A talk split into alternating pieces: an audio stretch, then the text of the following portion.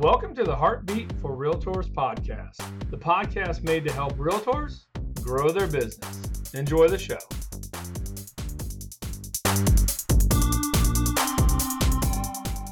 Hey, I want to talk to you about F H A flips. So what is an F H A flip?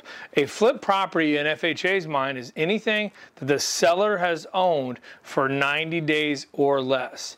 If you're an F H A buyer and you're out there looking, or you're a seller looking at an F H A offer, F H A, uh, you cannot go into contract until day ninety-one. All right, you go in under contract on day ninety, you're not going to get an F H A loan. Okay, day ninety-one is when you have to enter into a contract. That's when we can order the case number. Nothing can happen until day ninety-one.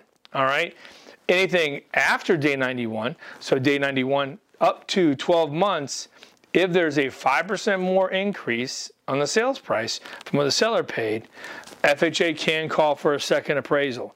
It doesn't happen that often. It'll happen like if a, uh, a seller bought a property and then four months for one hundred grand and four months later selling it for two hundred. Okay, if you see like a one hundred percent increase from the sales price uh, within a short time frame, you could get hit with a second appraisal. Conventional loans don't have the F H A flip. No, F H A conventional does not have a flip, uh, neither does V A. All right, so if you're an F H A buyer and you're looking out, out there looking, keep an eye on rehab properties. Okay, this is where it kind of happens a lot is uh, someone just bought a rehab and they started working on it right away and they, they got it done really quick, right? It's ready in forty-five days and it's back on the market. Well, that property, if you want it, you cannot enter into a contract until day ninety-one. Keep that in mind out there, all right? Hope that helps. Anything we can help with you guys, let us know. We're always here for anything mortgage related. We're licensed in a ton of different states.